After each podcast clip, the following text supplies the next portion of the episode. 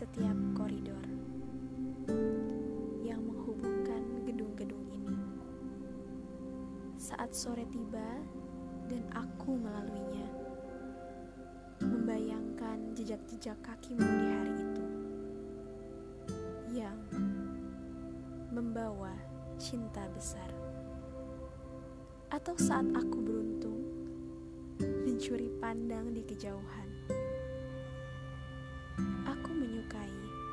setiap koridor yang menjembatani kita dan sebal pada setiap tembok yang menghalangi. Koridor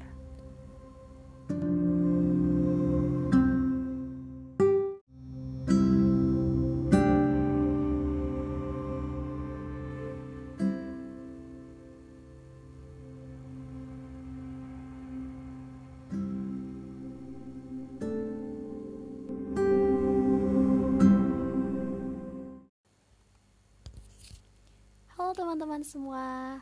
Sahabat Pena Azri Balik lagi di podcast Sahabat Pena Azri. Nah, um, tadi kalian udah dengerin kan Sebuah puisi yang Aduh, ngena banget. Puisi itu adalah puisi yang dibuat oleh Dosenku Bung Herdito Sandi Pratama. Halo Bung Sandi. Izin membacakan puisinya ya Bung. Puisinya bagus banget.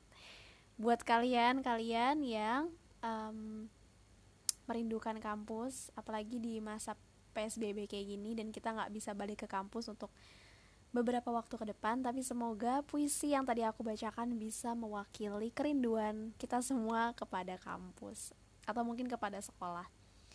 Oh ya um, sedikit memperkenalkan Bung Sandi ini adalah dosen filsafat UI beliau adalah kepala program studi um, filsafat uh, uh, khususnya di S2 Nah, tapi beliau juga ngajar S1, termasuk ngajar aku dan kawan-kawan. Um, Oke, okay. um, hari ini aku bakal sedikit uh, berbagi informasi, tapi untuk kali ini informasinya tentang, ya masih tentang menulis sih. Uh, mungkin kalian pernah dengar istilah writer dan istilah outdoor, ya kan?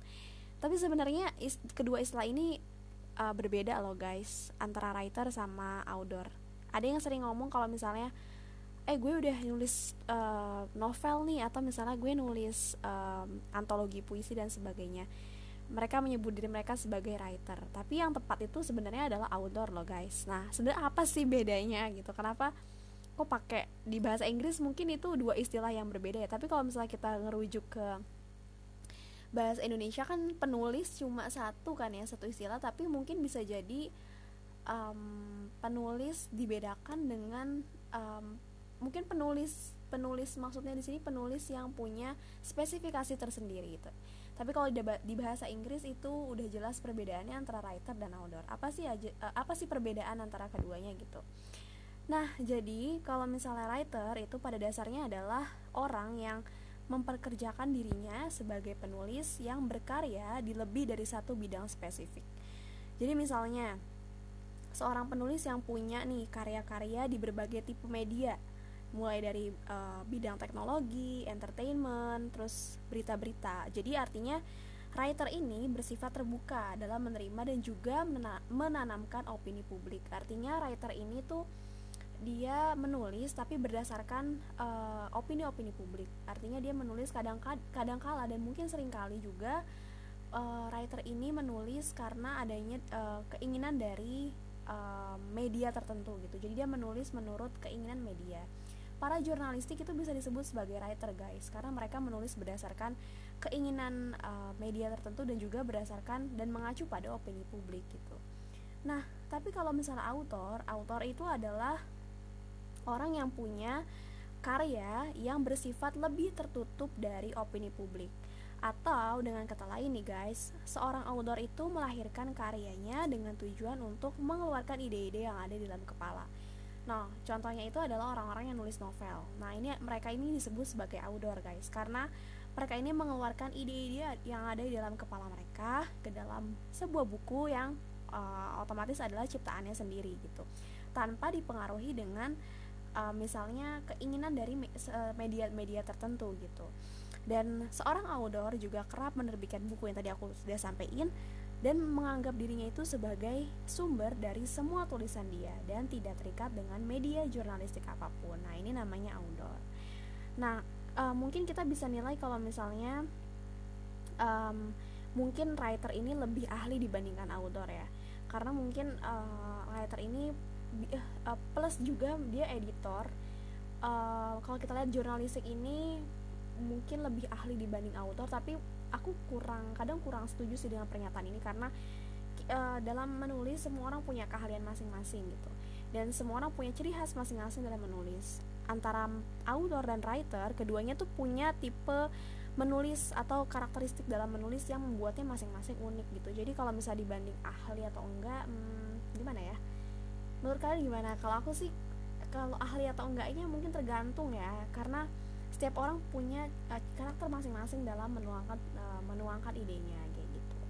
Nah jadi itu dia perbedaan antara author dan writer. Jadi kalian kalau misalnya ditanya orang jangan keliru lagi ya.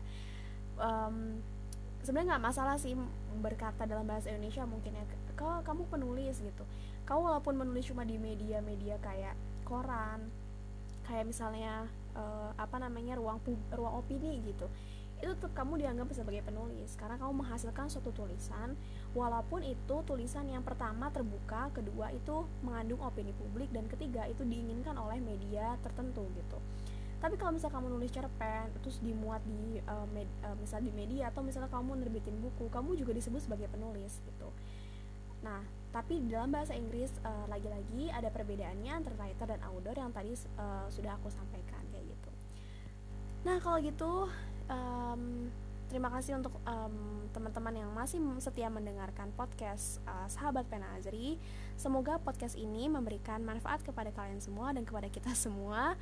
Dan semangat berkarya semoga kalian tetap sehat dan kalau kata Bung Sandi itu tetap waras oke kalau gitu see you in the next episode. Bye bye